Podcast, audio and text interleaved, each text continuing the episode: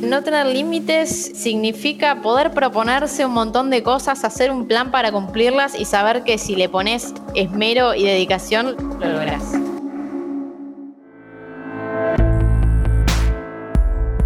La nueva PlayStation 5 no tiene límites. Por eso creamos un podcast a la medida de sus capacidades Seis episodios en los que conoceremos a personas que al igual que la PS5 van más allá, desatan posibilidades nunca antes imaginadas y le dan forma a lo que luego disfrutamos los demás. En cada capítulo vamos a recorrer los movimientos que los llevaron a donde están hoy, la manera en la que tomaron el control o el joystick de cada etapa en cada nivel y por supuesto, cómo hicieron para vivir sus vidas como si fueran un juego. Soy Fedeini. Esto es Play Has No Limits, el podcast de PlayStation 5.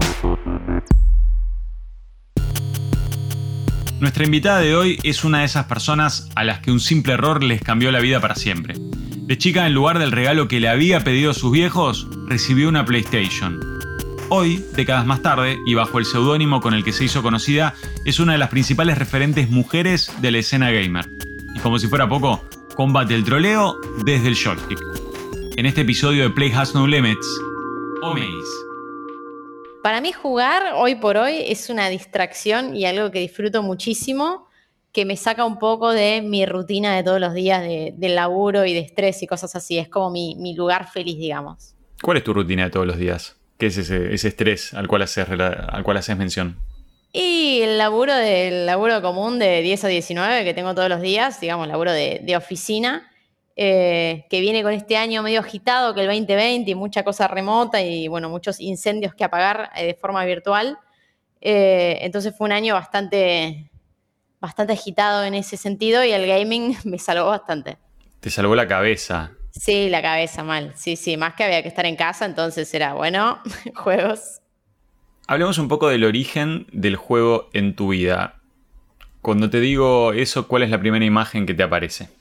Eh, la primera imagen que aparece es eh, en realidad yo viendo a mi hermana jugar Monkey Island cuando éramos chiquitas. Mi hermana es más grande que yo, entonces ella jugaba y yo miraba porque en ese momento no entendía nada. Es más, no sé, no sé si sabía leer, qué sé yo, la verdad que no me acuerdo, pero tengo esa imagen muy grabada de verla jugar. Y, y eso, el Monkey Island y después varios juegos, hasta que yo fui un poquito más grande y pude arrancar solita ella estaba en la compu y vos estabas mirando, haciendo lo que hoy en día hacen con vos. Vos streameás y la gente te mira jugar. un stream, eh, sí, en vivo, ahí. Sí, exactamente. Qué loco, ¿no? Todo eso de la fascinación por ver a otros jugar. A mí siempre, siempre me llamó la atención. Tenía un, muy amigo. Y en una época, cuando éramos chicos, te hablo de los años 90, eh, yo le decía, mira, tengo tal juego nuevo. Y se lo mostraba a la computadora. Y él me decía, uh, mostrámelo. Y yo, pero ¿no querés jugar vos? No, no, juega vos. No, acá.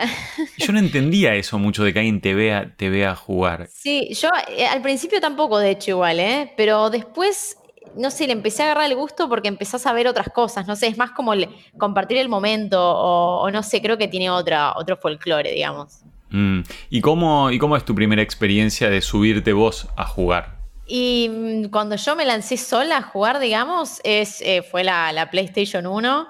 Eh, si mal no recuerdo, no recuerdo con el Crash, con el, primer Crash, eh, y era estar en el, en el, living de mi casa con la Play y una tele súper chiquitita. Eh, y mis viejos controlándome un poco, tipo, che, ya jugaste mucho. y yo, tipo, no, un ratito más, un ratito más. esos eran como los primeros momentos en los que estaba ya metiéndome como en el gaming a full show, siendo feliz con eso. La PlayStation 1, ¿cómo llega a tu vida? La Play 1 llega a mi vida por error, porque mm, pasó que yo, mi mejor amiga tenía la Super Nintendo y yo, es más, creo que era mi mejor amiga porque tenía la Super Nintendo, ¿no? Yo iba y jugaba, jugaba, jugaba. Se está enterando eh, ahora de que la quería solo no, por su igual ya, ya, no tenemos contacto, pero yo estaba re vicio en su casa jugando Donkey Kong, me acuerdo, y le pedí a mis viejos para, para una Navidad, yo que real, eh, mi personalidad nunca fue muy de, pedir nada, todo re tímida siempre. Y le dije que estaba fascinada con la Super Nintendo si podía tener una. Y me dijeron, bueno, sé, vamos a ver, qué sé yo. Pasó el tiempo y pasada esa Navidad me regalan la PlayStation, que yo no sabía qué era, porque a ver, yo solo conocía en mi universo la Super Nintendo que tenía mi amiga. Y me acuerdo que, que pensé ahí, tipo, ¿qué es esto? Esta no es la Super Nintendo. No, no. esto, tiene un, disco, es claro. Claro, y me acuerdo que vi un CD y dije, no, no, este es el futuro, pensé. o sea, te juro que me acuerdo de ese momento de flashearla porque tenía CDs y no cartuchos. Te, te, copaste, porque también quizás podrías haber leído a decir, che, esto no es lo que te pedí y te la devuelvo. No, es verdad, me copé, me copé. Le di una chance y me di cuenta de que era como era más nuevo, claro, se ve que en ese, momento la Super Nintendo ya era más retro, digamos, ya había pasado la, ola esa. Claro, estaba en la Nintendo 64, si no me equivoco, contra la Play 1, pero la Play 1 tenía algo fantabuloso, que eran esos gráficos 3D. ¿Y, qué, ¿Y qué, te acordás? Bueno, al Crash. en realidad el, Crash, el Crash fue elección mía después, porque los dos juegos que me regalaron, los dos juegos eran el Pandemonium y un Mortal Kombat. ¿Qué onda? ¿Por qué me dieron un Mortal Kombat yo tan chiquita? Y me acuerdo que no me gustaron mucho el Pandemonium, me acuerdo que se me hacía difícil, el Mortal Kombat no me gustaba. Entonces fuimos a, estas galerías turbias y cambiamos los juegos y ahí vi la portadita del Crash y me volví loca y porque en ese momento elegías por portada, obvio, no había internet y, toda la movida. Y me enamoré del Crash y dije, no, esto es, esto es épico.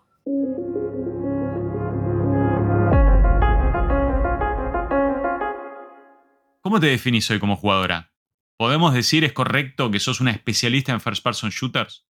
Eh, creería que sí, digamos, son, a ver, es como que mis juegos favoritos quizás no son FPS, porque son juegos que quizá que me, que me mueven son otros, como el Shadow the Colossus o, The Last of Us, ese tipo de juegos, pero sí eh, los FPS les dedico mucho tiempo porque, bueno, entre el multijugador y le metes un montón de horas son lo que más me, lo que más me apasiona, digamos vos hoy en día no vivís, o sea, tenés un trabajo más de oficina o más tradicional.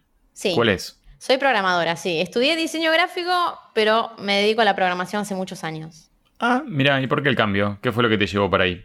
En, realidad yo ya trabajaba de programadora, como que aprendí mucho de chica, muy autodidacta, y ya a los 20 años yo estaba haciendo changuita de, página web, pero eh, no me gustó la carrera de ingeniería, la abandoné, hice la mitad y me gustaba mucho diseño gráfico. El tema es que cuando me recibí me di cuenta que no iba a ganar lo mismo como diseñadora que lo que ya tenía de experiencia programando. Entonces nunca cambié el rubro. Y de ahí al el tema del streaming, ¿cómo entra en tu vida? ¿En qué momento entras a Twitch? ¿En qué momento prendes la, cámara por primera vez? ¿Te gustaba? ¿Era algo que te sentías así extrovertida como para, para mostrarle al mundo a la Connie Gamer? En realidad yo, a ver, lo que es el videojuegos no lo largué nunca. Yo siempre jugaba más que nada con la Play, después más adelante me armé la compu cuando apareció el tema del streaming, pero lo descubrí un poco de casualidad, porque la Play 4 tenía la, posibilidad, tiene la posibilidad de hacer stream, y cuando yo arranqué, cuando probé esa función, prácticamente ni sabía lo que era Twitch. Lo probé, me vieron tres amigos y fue como, che, esto está re divertido. Y ahí empecé como a descubrir ese mundo y me puse a chusmear un poco la plataforma en sí y veía que, bueno, streamers como de, Estados Unidos y, lugares que tenían mucho, mucha cantidad de streamers, porque acá en ese momento no había, esto fue hace cinco años más o menos. Ok, estamos hablando del 2015. 2015, sí. No había mucho acá, no, no estaba tan, no había gente profesional así con, con diseños, con overlays, con sponsors. Y yo veía eso afuera, digo, ¿esto existe? Entonces y agarré, invertí plata y me agarré, me, armé una buena PC como para poder hacer streams de mejor calidad, digamos. Y ahí empezó a, escalar, como que no sé, desde el primer momento me gustó mucho. Me gustó la idea de poder jugar y compartir al mismo tiempo, hablar con alguien que vea, vea las pavadas que uno hace. ¿Vos podés, ¿Vos podés disfrutar de un juego al mismo tiempo estar streameando o hay ciertos juegos que necesitas eh, tener tu momento de soledad para poder? No, eh, de hecho juegos que realmente me importan muchísimo, por ejemplo lo que fue el lanzamiento de Last of Us 2, yo aclaré que lo voy a jugar yo, lo voy a disfrutar yo y voy a hacer el segundo run en stream, porque el de stream te distrae, el stream te condiciona o de repente entra alguien al chat a, que, no sé, que dice que no le gusta el juego y, como que no va a salir, entonces como que no, es medio el momento de uno. Entonces Uy, ya llegaste al momento donde muere. Claro, viste, es tipo, no, ¿qué haces? No, entonces esas cosas las disfruto sola y después hago el stream. Hay toda una dimensión privada todavía de eso, donde el personaje público, donde Omegis no sale, no sale ahí. ¿Omegis por qué? Omegis porque tenía de nick hace muchos años, Omega Connie, porque me pintó la palabra Omega, ¿viste? Como tenés que empezar una palabra, bueno. Y como soy medio bajita, eh, unas amigas me decían, más que Omega, me decían Omegis. Eh, como por el tamaño. Y, me pareció muy simpático el Omegis y me lo re robé, me lo re y ahora lo uso. ¿Cómo fue recibir la Play 5 como consecuencia de tu, de tu pasión, ¿no? De eso que no es tu trabajo de, de 9 a, 6. Eh, recibir la Play 5 fue. Yo no, te juro que en el momento me quedé sin palabras. Me acuerdo que que estaba medio en shock porque para colmo venía, yo venía toda una situación estresante, que me estaba mudando, imagínate todo un departamento dado vuelta, todo embalado, estaba con problemas en casa de internet, estaba en un mal momento, de repente me tocan el timbre, recibo la Play 5, yo no te puedo explicar, me puse a llorar, yo creo que también por el nivel de estrés que venía manejando, pero le mandé un audio a, le mandé un audio a Alfredito Games, porque sabía que si hay una persona que tiene el nivel de pasión y enfermedad por PlayStation eh, es Alfredito Games. Entonces agarré y le mandé un audio así, medio llorando. Le digo, no sé si te ¿No sabías nada? ¿No sabías nada de te estaban mandando eso? Me habían dicho que me iban a mandar un regalo. Pero te juro que por regalo yo pensé que era eh, tipo snacks y cosas para ver el lanzamiento, que era ese día. Sí.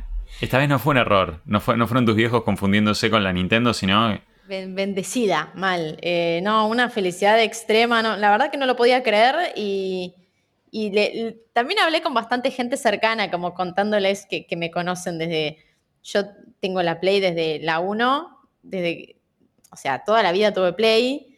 Ya la Play 3, cuando ya estaba laburando, me la, me la compré con mi plata. Play 4 lo mismo. Y siempre como mucha pasión por, por lo que es la Play, por lo que significa. Y le decía, qué poético, es una locura, no me entra en la cabeza que de repente la Play 5 no es que no me la regaló Pepe, me la regaló PlayStation, ¿entendés? es como que te escuchó. Como que todas esas horas, todo ese amor, todo eso en un momento dado volvió, volvió, pero. Claro, es como, te da para. Es como, me gustaría viajar en el tiempo y decirle a la conita ahí con la Play 1, tipo, ¿sabes qué? en mil años, PlayStation va a venir y te va a decir, toma, por tanto juego, por tanto vicio. ¿Y vos cómo te sentiste entrando en ese mundo incipiente de los streamers? Eh, que acá, como decías, no estaba tan desarrollado. Eh, ¿cómo, fue, ¿Cómo fue la recepción? ¿Cómo, cómo, cómo, fue entrar? Y la, verdad se dio todo bastante natural, bastante orgánico. Em, en ese momento además no había la cantidad de gente que hay en Twitch ahora. Entonces fue todo creciendo como muy, muy despacito. Eh, fue, fue siempre un camino lindo de recorrer. Como que yo aproveché Twitch para compartir las cosas que me gustan, para de repente estar platinando juegos en vivo. Eh, siempre lo sentí muy. un lugar muy feliz, digamos. Ahora, obviamente, hay una masividad y uno, uno tiene que, que, ocuparse de otras cosas y hay mucha, mucha cantidad de gente. Es un poco distinta la sensación. Pero en el fondo creo que uno hace de su canal un poco su lugar y lo, lo, hace un poco su casa. ¿Por qué hoy es distinta esa sensación? Y porque ahora quizá está más de moda o, son cosas que pasan de, que te entra gente medio rara a veces más en, en, canales que tienen streamers eh, mujeres y te llevas un par de chascos, un par de invasiones, un par de, comentarios fuera de lugar, que antes, antes no pasaban, antes había menos gente en tu o, o era más de nicho. Eh, y ahora quizá es tan masivo a veces que lidias con cosas que, no te dan ganas de lidiar. Mira qué loco, porque el prejuicio un poco te lleva a pensar que la entrada habría sido más difícil en este mundo que a veces está más dominado por los tipos. Y te está ocurriendo que ahora con la masividad de la plataforma te sentís un poco, digamos, a veces rara. Y sí, o sea, igual, a ver, cosas raras te pasaban antes también, pero ahora lo que siento es que hay más como como la cultura de, la, de, organizarse, ¿entendés? De que, de que mucha gente venga a trolear. O, a mí igual no me suele pasar tanto, pero quizás a chicas que están mucho más expuestas, sí. Que de repente no es que te viene uno a hacer un comentario, que vienen 200. Entonces, eso antes no, no, no estaba, esa cultura. Te entraba alguno y, y tenía comentarios, me acuerdo. Me acuerdo un stream en particular que eh, estaba jugando Call of Duty, mira, ni me acuerdo que Call of Duty, pero fue hace varios años. Y entró uno a decir como, tipo, che, jugás bastante bien, como, como comentario así como siendo mujer, tipo, bueno, jugás bastante bien. pero medio hostil el pibe. Después empezó a bardear, empezó a bardear, empezó a bardear. Entonces agarré, en ese momento se ve que era más valiente que ahora, no sé. Y agarré y le hice un uno, uno versus uno en vivo. Lo defenestré al pibe pobre. Creo que lo, lo dejé sentado hasta el 2040. Eh, y era así que te entraba, te entraba un pibe, ¿entendés? Y, y era tipo, bueno, te ocupabas. Ahora quizá te entran 75, eh, entonces es un poco más, un poco más complicado. Qué fiaca, ¿no? Tener que pasar por todo eso. Ojalá, con todos los cambios que se vienen en la sociedad en los últimos años, la concientización, ese tipo de toxicidad se vaya en vez de incrementarse. Sí, creo que estamos mucho mejor, además de que hay como varias organizaciones o varios equipos de acá que están como haciendo las cosas bien, ¿no? Están eh, protegiendo a, sus, a sus jugadoras femeninas o poniendo a, mujeres en lugares en donde antes una chica quizá eh, la usaban para hacer la, no sé, para promocionar un juego tipo la foto, ¿entendés?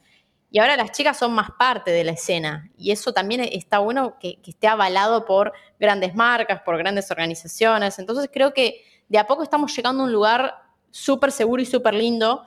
Y también hay muchas más chicas que antes. Entonces eso hace también las cosas un poco más simples. Hay una anécdota que cuento seguido que, cuando acababa de ganar Team Liquid en una competencia de counter eh, el año pasado, los miré a los pibes y les dije, ¿se imaginan en un equipo mixto? Y se descolocaron, se descolocaron las caras.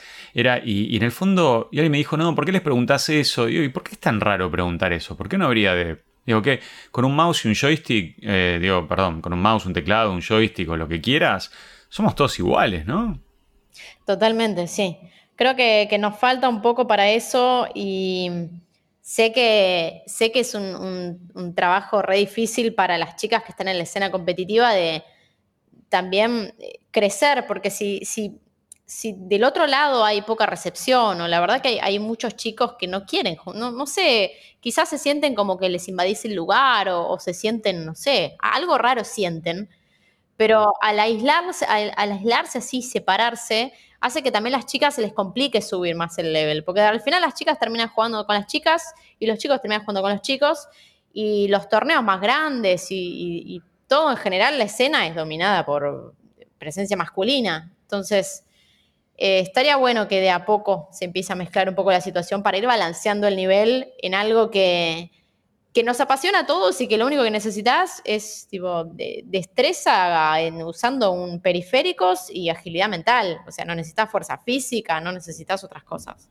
Sabes que cuando, cuando mapeas un poco la escena local y pensás en streamers y pensás, y a mí me, ha pasado en lo personal, vos apareces entre los primeros lugares. ¿Sentís una responsabilidad de, de estar siendo como frase, frase punta de lanza de, toda la movida de streaming acá y de, juego también femenino, por decir así?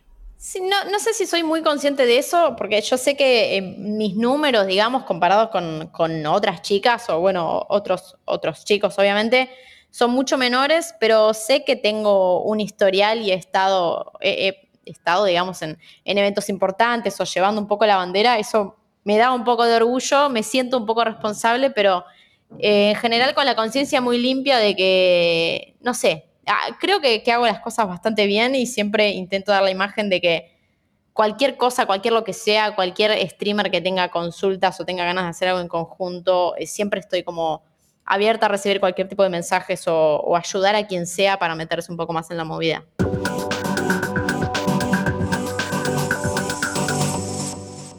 Hablemos un poco de tu vida fuera, de, fuera del stream. ¿Hace cuánto practicas taekwondo? Hace 15 eh, años se cumplen en 2020. ¿Cinturón? Tercer dan, debería. Eh, iba a rendir ahora para tercero, pero la pandemia me lo ha suspendido, así que está ahí, está ahí como. ¡Wow! O sea que literalmente lo vas a sentar de culo al que te diga algo. Eh, o de lo o la vas a sentar de culo al que te, al que te diga algo, algo en el mundo real, no, no solamente con el En general soy una persona muy pacífica, pero, pero eh, uno tiene, es lindo tener, es saber que tipo, bueno, alguien me la agita en la vida real y yo voy y lo siento. claro. Es como que te da tranquilidad saber que lo podés hacer, pero no lo haces. ¿Cuán importante para vos es la salud corporal en medio de, una actividad que te mantiene programando o streameando sentada en la silla, de lo sumo moviendo los ojos eh, y las manos? Y creo que es fundamental. O sea, yo estoy muy acostumbrada a la actividad física porque un poco el, taekwondo y también me, gusta mucho la vida de, no sé, ir al gimnasio o andar en bici. Como soy una persona muy activa, creo que porque lo tengo ya parte de mi rutina. Pero, por ejemplo, eh, este 2020 con la cuarentena, que yo tuve que hacer un parate, obviamente, de muchos meses, como todo el mundo, eh, ahí me di cuenta de la importancia, digo, no solo te estalla la cabeza de, de estrés y no poder liberar tensiones, sino que te empieza a doler todo, más una posición, digo, el, que está jugando está sentado todo el día, problemas de contractura, problemas de circulación. Quizá hoy en día no lo ven, hay chicos de 23 años, 22 años que dicen, uy, voy a hacer un 24 horas en Twitch. No lo vas a sentir ahora, pero de repente el, día de mañana te puede pasar factura eso. O sea, más un tema, a mí lo que más me preocupa es el tema postural y circulatorio en las piernas de gente que no, no entra en conciencia de lo mal que le está haciendo su cuerpo de repente sentándose, tipo, voy a hacer un 24, un 48 horas, y solo se levantan para ir al baño, tomar agua y comer al lado del escritorio. Es, una locura. Creo que hay que concientizar un poco más ahí porque así como venimos, hay chicos que no van a llegar a los 40, te digo. ¿Y qué es una suerte de cultura de los, del exceso, pero de sentar el culo en la silla y hablarle a la cámara? ¿No es medio raro? No sé, alguien lo empezó a hacer, no sé, algún exponente lo empezó a hacer y creo que un poco eh, la gente replica, ¿no? Uno siempre admira a alguien y replica sus comportamientos porque es una persona que quizá bancan y, lo replican pero sin ningún sentido porque también, no sé, quizá hay gente que cree que por hacer un 48 horas te van a caer más followers y más cosas y la verdad es que es, a mí me parece que la clave es trabajar de forma más inteligente, no necesariamente trabajar más horas tomando trabajo como, como stream, ¿no? Creo que no, no, hay, no hay mucha gente concientizando del peligro de que estés 24 horas sentado al lado del monitor tomando una bebida energizante para aguantar despierto y comiendo, no sé, pizza, ¿entendés? Contaste en una nota que después de unas vacaciones volviste, analizaste un poco la situación eh, y viste cómo crecían las métricas de tu canal pero luego hacer todo un análisis, no, no tanto de, eh, prendo la cámara, hablo, hablo, hablo, hago, sino como de que a veces eso de frenar la pelota y poder planear eh, tiene impacto muy real en, las cosas que haces. ¿Fue así? Eh, sí, de hecho yo en su momento había, había hecho como un análisis porque yo me había agarrado la, la, manía de digo, no, ok, tengo que streamear más para mejorar los números porque lo veía como si fuese una recta ascendente, o sea, más streameas, mejor te va, digamos. Lo, sentía proporcional en mi cabeza. Después empecé a entender y también de analizar un poco cómo se maneja en streamers que se dedican a esto afuera. Y me di cuenta que la clave no estaba en la, en la cantidad de horas o, o, ese tipo de factores, sino de repente estar en los momentos justos haciendo un buen cronograma o el contenido que realmente a la gente le interesa, empezar a analizar un poco qué es lo que rinde más en tu canal y qué rinde menos. Y no necesariamente sentarte ocho horas a ver si tenés suerte. Y después también de clipear, de hacer buenos contenidos post el stream que a veces también son importantes en las redes para retroalimentar. Eso es mega importante, o sea, te diría que es hasta de manual. Yo es algo que no, no suelo hacer por más que nada por, por tiempo y organización, pero es algo que cualquier persona, si, si quiere buscar como la ecuación ahí para, para el éxito, entre comillas, es aprovechar el, material que generaste en vivo, reciclarlo y generar más contenido en base a eso grabado. ¿Qué consejos le darías así como muy ABC para alguien que quiere meterse en el stream hoy y quizá le da miedo, digamos, de, che, voy a estar y me van a ver tres, me van a ver dos, eh, o no tengo los overlays, o qué consejo le darías? Le daría como consejo, a ver, la, clave es arrancar porque uno a veces se carga de miedos y cosas, es, hay que autodarse un empujón. Hay veces que te van a ver más personas y hay veces que puede ser que te vean dos personas y que encima de esas dos personas sean bots. Va a pasar, pero es cuestión de, constancia y no perder el foco en qué es lo que realmente te interesa o a, dónde quieres llegar con eso. Omidis querida, vamos a nuestro ping-pong de preguntas y respuestas. Número 1. ¿Cuál es tu género favorito? Acción y aventura. Tus tips para platinar un juego. Eh, mucha paciencia y seguir una muy buena guía. ¿Cuál es el juego que todos, sin excepción, deberían jugar y por qué? De Last of Us 1, no digo el 2 porque es muy nuevo, pero de Last of Us 1 porque tiene un excelente desarrollo de personajes, argumento y muy buen gameplay. ¿Físico o digital? Físico. ¿Sabes cuántos juegos tenés? Y en la Play debo tener, no sé el número, pero me parece que más de 290 en la biblioteca tengo. De tu personalidad, ¿cuál es el peor bug? El peor bug de mi personalidad. Eh, soy bastante tímida, aunque no lo crean. Un juego que tenga algún significado emocional para vos. Eh, Shadow of the Colossus.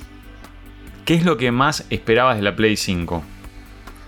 Lo que más espero de la Play 5 eh, son todos los exclusivos que se van a venir y también te diría del, Gamepad, del, nuevo DualShock, digamos, eh, y no me desilusionó ni un poco. ¿Y qué fue lo que más te sorprendió de la Play 5? Lo que más me sorprendió, la rapidez con la que cargan los juegos, eh, que eso la verdad no, no estamos muy acostumbrados en consola, y la interfaz va súper fluida comparado con, con, las Plays viejas, digamos. El sistema operativo está súper bien. ¿Cómo te definís como jugadora? Agresiva. Para cerrar, última pregunta. Tiene que ver con los límites. Igual que el nombre de este podcast, el eslogan de la nueva Play es que no tiene límites. Para vos, ¿qué significa esto en tu vida y en cómo encarás lo que haces? Para mí en mi vida no tener límites eh, significa poder proponerse un montón de cosas, hacer un plan para cumplirlas y saber que si le pones esmero y dedicación lo lográs. Play Has No Limits. El podcast de PlayStation 5 es una producción original de PlayStation realizada en colaboración con Posta Studios. La producción estuvo Guido Scolo, en la edición Leo Fernández. Yo soy Federico Ini. Te invito a que escuches todos los episodios de Play Has No Limits para seguir conociendo personas que al igual que la nueva PlayStation 5 no tienen límites.